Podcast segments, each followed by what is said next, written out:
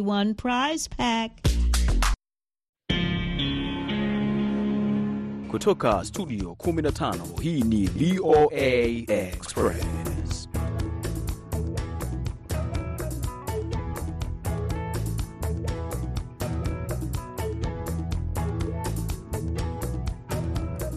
Ni Jumaa nyingine tena tunakukaribisha msikilizaji wa VOA Express katika gurudumu hili la dakika 30 kusikiliza yale ambayo yanajiri katika eneo lako, likiwalenga vijana katika maeneo mbalimbali, nyanja mbalimbali mbali. Hapa studio namba 15 Washington DC. Jina langu ni Mkamiti Kibayasi. Mkamiti, natambua Februari tumemaliza, tupo Machi sasa, sio haswa leo hmm. ni Machi mosi hmm.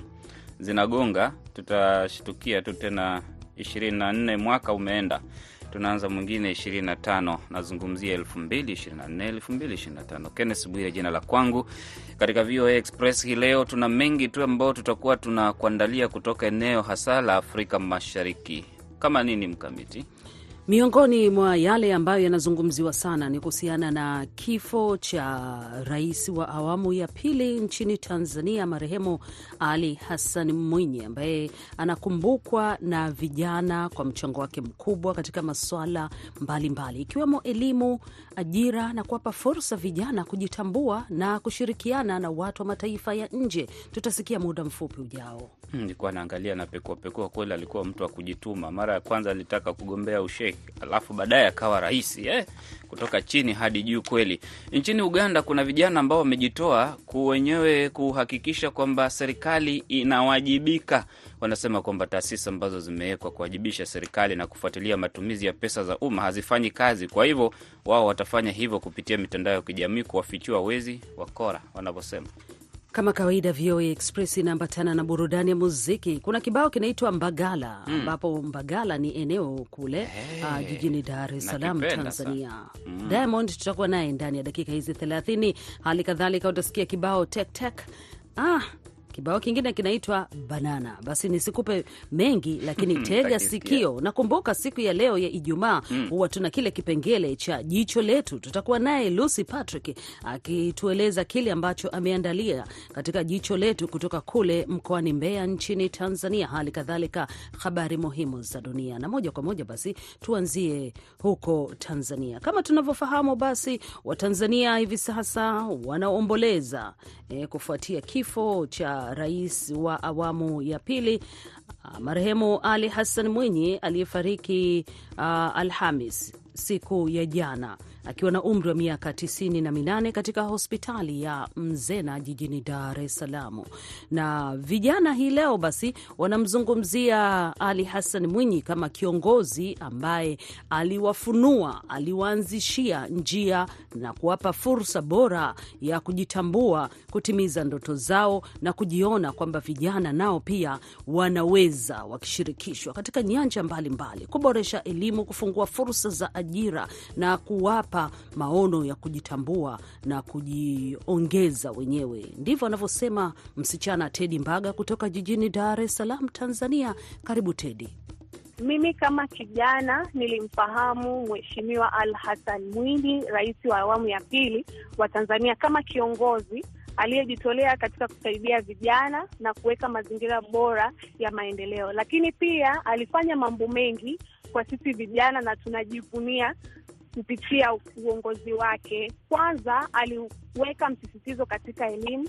Mheshimiwa Mwinyi alisisitiza umuhimu wa elimu kwa vijana na kuwekeza katika sekta ya elimu ili kuhakikisha vijana tunapata elimu bora. Lakini pili, aliwekeza fursa za ajira. Alianzisha programu mbalimbali za kutuwezesha vijana kupata ajira na kujiajiri wenyewe, ikiwa ni pamoja na kuhamasisha uwekezaji katika viwanda na biashara ndogo ndogo. Lakini pia tatu, alikuza vijana, alikuza vipaji za, vijana.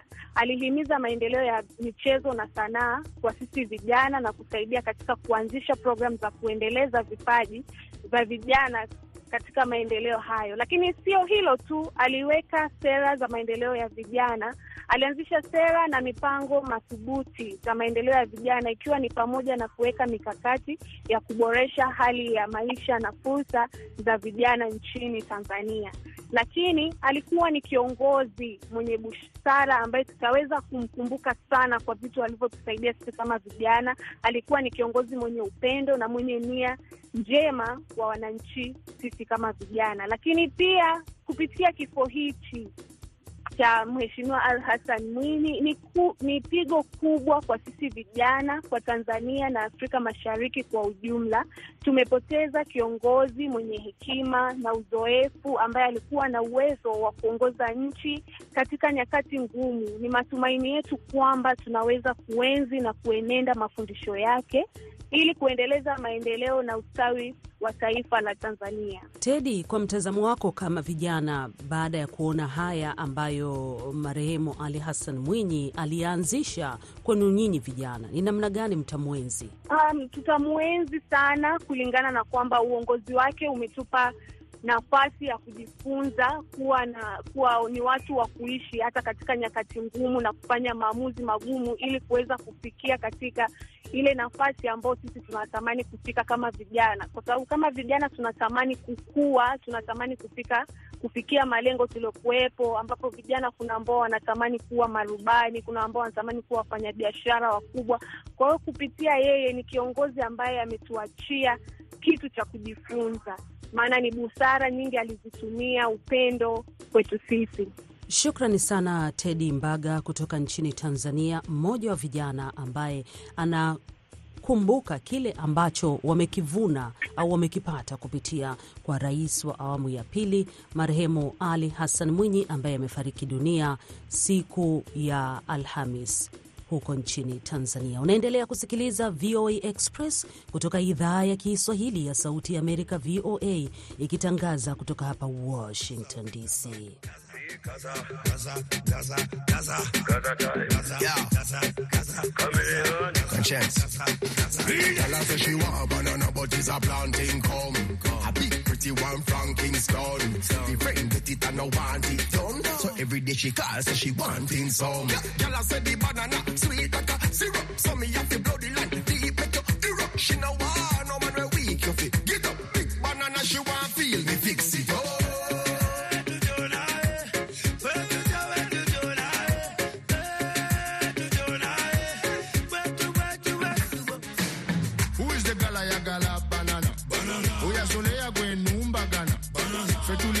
gaza faza neba pasta tubadaza. Alabye mpale muwe ku banana. Who is the gala ya gala banana? Uyasolea gwenumba gana. Banana. Fetuliwe gaza faza neba pasta tubadaza. Alabye mpale muwe ku banana. Pull a girl come back again from the Gaza Republic. She want come again. I gotta be the ten out ten. Dumwa be the she want ten out that. Pick up the Gaza, pick up the Gaza, chameleon Gaza, everybody a Gaza. Gaza, chameleon Gaza, tunainuka kila siku kweli tuna Gaza. My body so nice, kaka na kuwe dice. Banana big big, yeah china kuningas. Who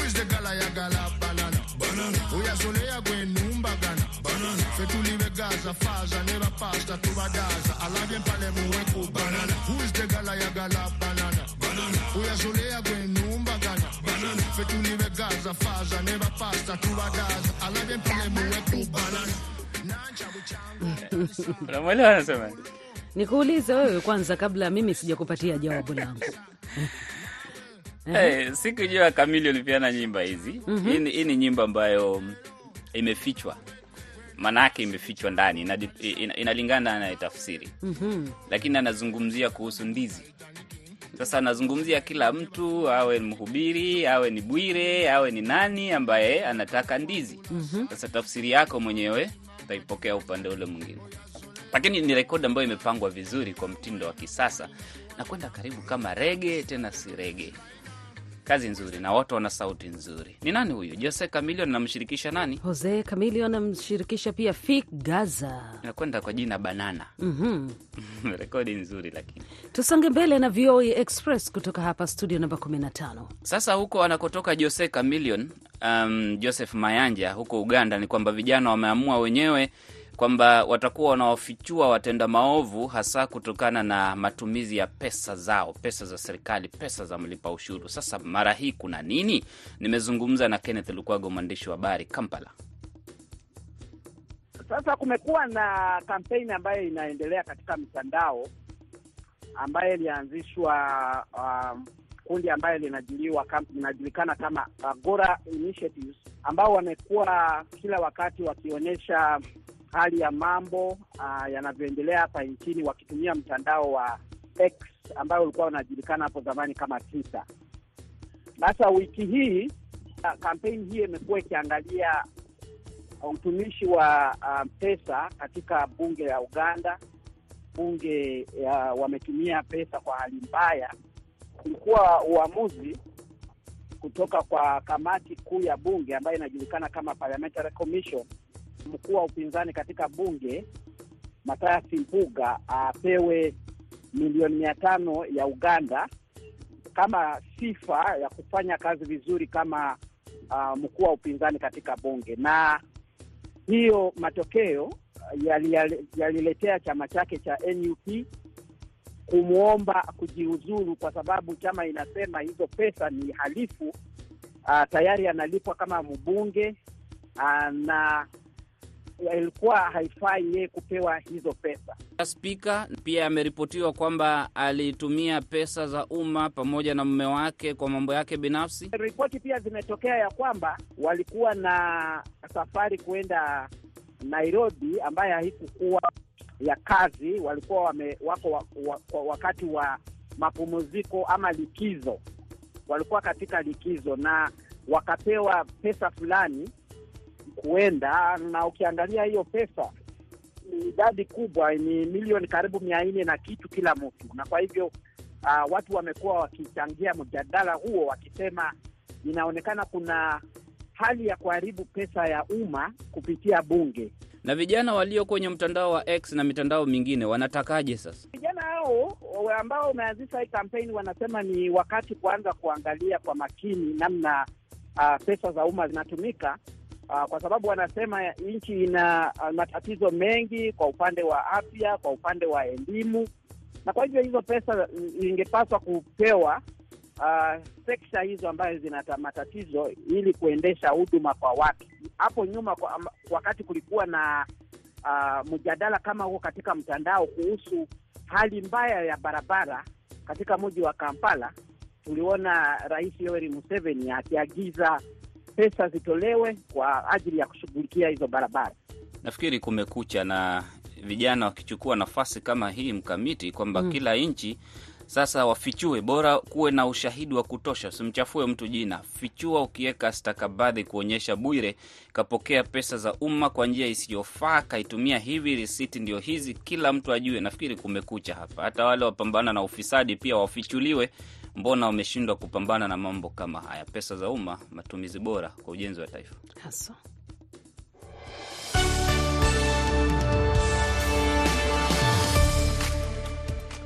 Watanzania wanatoa heshima zao za mwisho kwa aliyekuwa rais wa pili wa Tanzania Alhaji Ali Hassan Mwinyi aliyefariki Alhamis jioni akiwa na umri wa miaka tisini na minane. Mara baada ya ibada ya Ijumaa, mwili wake ulipelekwa katika uwanja wa Taifa jijini Dar es Salaam kwa ajili ya raia kutoa heshima zao za mwisho kwa kiongozi huyo aliyeongoza taifa kati ya mwaka 1985 na mwaka 1995. Rais mstaafu Mwinyi aliingia madarakani kuchukua utawala kutoka kwa rais wa kwanza wa Tanzania hayati Mwalimu Julius Kambarage Nyerere aliyekuwa madarakani kwa zaidi ya miaka ishirini.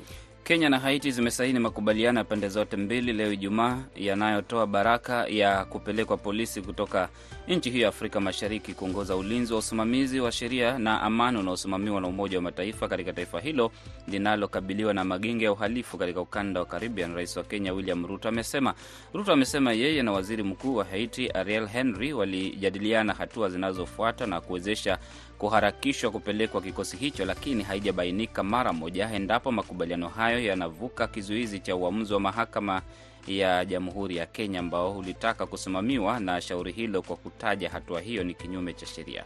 Jamaa na wafuasi wa Alexei Navalny wametoa heshima zao za mwisho kwa kiongozi huyo wa upinzani leo kusini mashariki mwa Moscow baada ya mvutano na serikali kuhusu kutolewa kwa mwili wake baada ya kifo chake ambacho sababu zake bado hazijafahamika katika gereza la mbali la eneo la Arctic.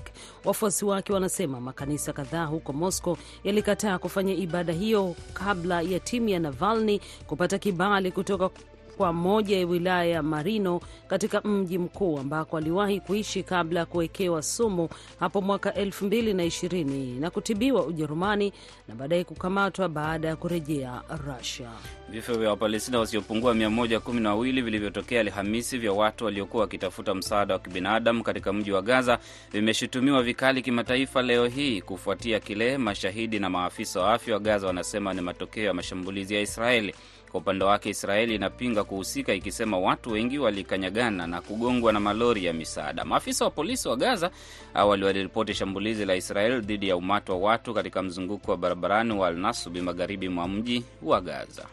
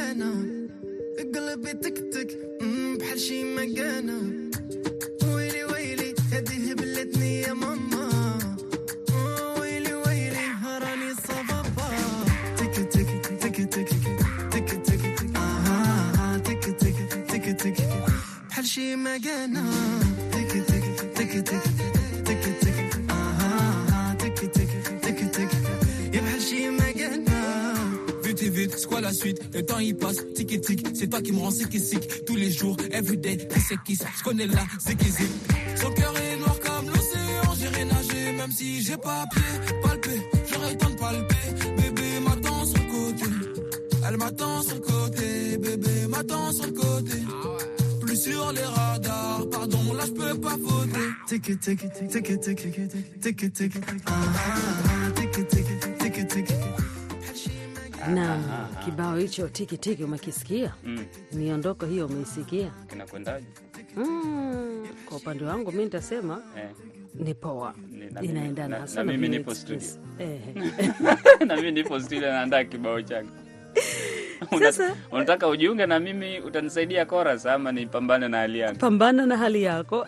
Kikija kibaya utapata tabu nacho, sababu nimekualika unisaidie kuimba, sio Pambana na hali yako. Ehe, distinct, sawa? -hmm, tik tik Mm. ndicho kibao ambacho tumekimaliza kukipiga sekunde chache zilizopita, na sasa tunaangazia swala la jicho letu ambalo hukupa wewe mtazamaji, msikilizaji wa VOA Express uh, hali ya mazingira ya vijana inavyoendelea huko nchini Tanzania na kwingineko. Na leo basi kutoka Mbeya, uh, kutokana na kuendelea kwa tatizo la ndoa za utotoni katika jamii, uh, jicho letu limeangazia binti aitwaye Rebeka Stanley Muna ambaye yeye ni mtunzi wa mashairi katika kuelimisha masuala mbalimbali.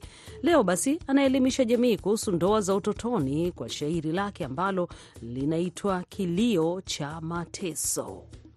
Kwa majina anaitwa Rebeka Stanley Muna na leo ningependa kuwapa shairi liitwalo Kilio cha Mateso.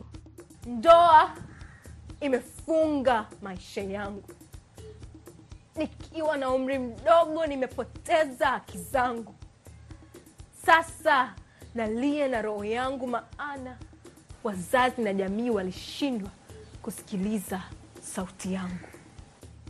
Pete imekuwa pingu, siwezi tena kushika kalamu kuandika maono yangu. Naona giza limetanda kwenye maisha yangu. Walimwengu nilioamini wamekatisha elimu yangu kwa kusema eti umefika wakati wangu, kwa kuwa nimepevuka, watu wakaleta posa kwetu. Najiuliza, kwani kukuwa ni kosa letu? Binti kuona hedhi yake ndo avalishwe pingu, ni nani wa kutetea haki zetu? Ndoa imeweka rehani roho yangu nikiwa na miaka kumi na minne tu. Ilinibidi nijifungue mwanangu, maana haya ndo matunda ya ndoa yangu. Siku ile zilinitoka damu nyingi, nikampoteza mwanangu, yule binti aliyetakiwa kwenda shule kuyafungua yake maono kwenye ulimwengu, akaitwa mama wa marehemu. Ni binti huyo, kama ulivyomsikia, ni Rebeka Stanley Muller. Anaelezea kilio cha mateso. Anatumia mashairi kuwasilisha ujumbe kuhusiana na nini, na ndoa za utotoni. Bila shaka, msikilizaji, hasa wewe kijana, umepokea ujumbe huu na kwa njia moja au nyingine, basi iwapo umekugusa utaufanyia kazi kulingana na maneno aliyoyatoa kinywani mwake Rebeka Muna.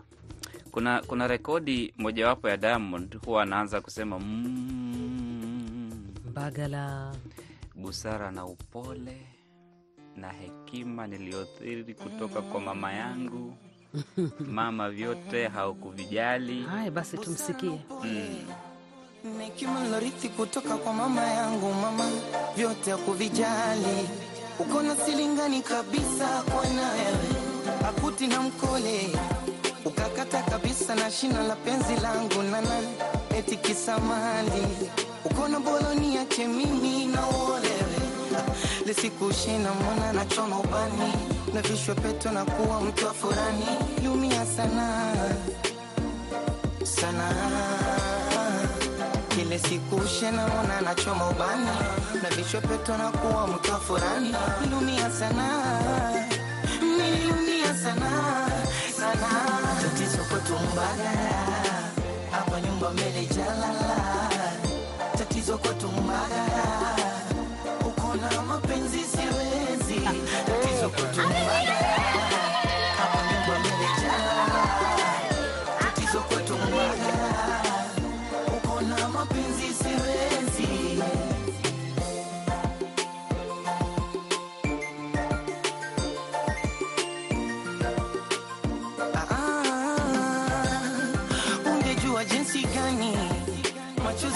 lolia wa penzi langu na mwenzio, jinsi gani?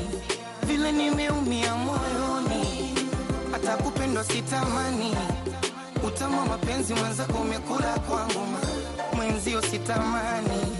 Hata raha tena misioni nasikia visaso na mtoto anaitwa mamu vile akinuna mpaka tabasamu. Fanana sana. Sana tena mapenzi misina hamu. Tena na mpango wa kwa Dar es Salaam. Nataka niende mbali.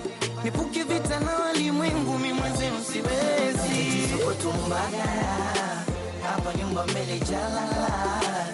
Tatizo kwa tumbagara uko na mapenzi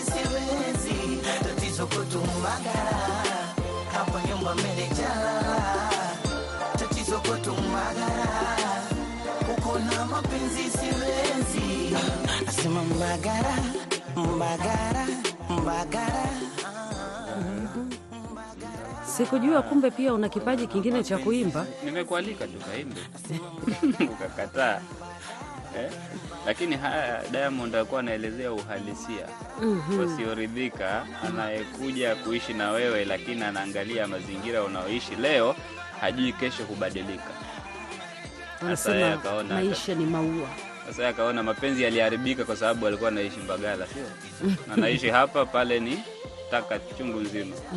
Mrembo akasema maisha gani haya eh, na kuna wengi sasa hivi wanasema ah, Bwire nishughulike naye kazi gani, wakati ndio anakopa mikopo, ndio ajenge nyumba. Nataka Bwire ambaye tayari ashajenga mikopo, sishughuliki nayo, tunakula tu bala. Haya yote ndani ya VOA Express. Basi Bwire, unaifahamu kwamba um, Mm. bingwa wa Olympic Eliud Kipchoge raia Eh. kutoka Kenya Enda kuweka rekodi subiri kwanza Mm. atakuwa pia akishirikiana na Magdalena Shauri, dada huyu Mtanzania. Watashirikiana kwa pamoja kuongoza mamia wanariadha siku ya Jumapili kwenye mbio za Tokyo Marathon huko nchini Japan. Haya ni baadhi tu ya vidokezo ambavyo Josephat Kioko ametuandalia katika kipengele cha burudani, na hali kadhalika wacheza filamu huko Kenya wanajiandaa kwa Kalasha International Awards. Haya, kazi kwako Josephat Kioko. Shukran. Taarifa kuu leo ni riadha. Mashindano makubwa zaidi ya marathon duniani, Marathon Majors, yanayolipa wanariadha kitita kikubwa cha pesa yanaanza Jumapili hii katika mji wa Tokyo huko Japan. Mashindano hayo ni Tokyo Marathon na yamevutia wanariadha kutoka sehemu mbalimbali duniani. Eliud Kipchoge, Mkenya ambaye kwa sasa ni bingwa Olimpiki katika marathon, anawakilisha Kenya akiwa pamoja na Wakenya wengine kadhaa kujaribu kuboresha muda zaidi wa Tokyo Marathon, akiwa yeye pia ni bingwa mtetezi, alishinda miaka miwili iliyopita. Tokyo Marathon ni ya kwanza kabisa katika mfulizo wa Marathon Majors, mashindano mengine mwakani ikiwa ni pamoja na Boston Marathon, Chicago Marathon, New York Marathon, London Marathon na Berlin Marathon. Eliud anataraji upinzani mkali kutoka kwa Wakenya wenzake, wanariadha kutoka Uganda na pia upinzani wa Ethiopia.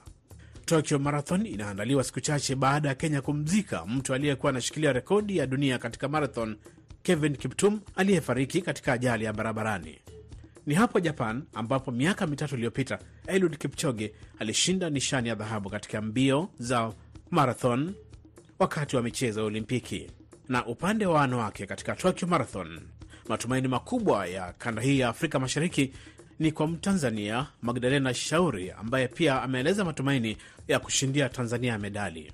Magdalena ambaye ni mwanajeshi wa Tanzania alikuwa mshindi wa tatu katika mbio za Berlin Marathon mwaka jana huko Ujerumani. Wakati huo huo, jioni hii zinaanza rasmi mbio za dunia ya kiwango cha indoor zikiandaliwa na shirikisho la riadha duniani World Athletics. Hizi ni mbio za viwanja vya ndani, na tofauti moja na mashindano ya kawaida ya dunia ni kwamba uwanja mdogo huandaliwa mbio hizi, wanaoshiriki pia ni wachache. Bingwa wa madola katika mbio za mita 100 Ferdinand Omanyala wa Kenya anashiriki katika mbio za mita 60 baada ya kuweka rekodi ya kitaifa mapema mwaka huu huko Ufaransa. Lakini katika mbio hizo fupi zaidi za mita 60 Omanyala anakabiliwa na upinzani kutoka kwa wanariadha kadhaa kutoka Marekani kama vile Noah Lyles na Christian Coleman ambaye ana muda bora zaidi duniani katika mbio za mita 60. Kenya pia inawakilishwa na wanariadha wengine katika mbio zingine huko Glasgow, akiwapo Vivian Chebet na Naomi Korir katika mbio za mita 800 kwa wanawake. Tukamilishe na burudani. Tume ya filamu nchini Kenya, KFC, imetangaza kuwa mwishoni mwa mwezi huu, yaani Machi 30, ni siku ya kuwatuza wanafilamu kutokana na kazi nzuri wanaofanya hapa Kenya na nchi ya taifa. Hii ina maana kuwa wacheza filamu wameanza kujiandaa kwa Kalasha International Film and TV Awards. Tume hiyo imetangaza kuwa mwaka huu wamepata washiriki wengi zaidi 1500 ambao wanagombea tuzo hiyo ya Kalasha. Kilele zaidi ni Machi 30 katika ukumbi wa KICC mjini Nairobi. Orodha hiyo inaonyesha kuwa miongoni mwa wale walioteuliwa kupata tuzo ni pamoja na Charles Ouda aliyefariki siku chache zilizopita. Tuzo zinaandaliwa kwa ushirikiano wa tume hiyo ya KFC na wizara ya michezo na sanaa. Naona kwa sasa ni hayo katika spoti na burudani. Josephat Kioko, VOA Mombasa. Mm, Shukran naona sana. rekodi zitaandikwa huko. Haswa manake unamkuta dada wa Kitanzania kaka Mm. wa Kikenya Mm. basi mambo yanakuwa mazuri sana, wote wamepata mazoezi ya kutosha kupanda milima ya Kilimanjaro na kadhalika. Basi tusiongee mengi, manake muda nao pia ndio umekwisha. Tunabudi kufunga jamvi hili la VOA Express tukikuacha na kibao cha tik tik. Mimi ni Mkamiti Kibayasi, nimeshirikiana na Kennes Bwire. Mwongozaji wa matangazo ni Aida Isa. Endelea kusikiliza VOA Express kutoka hapa Washington DC.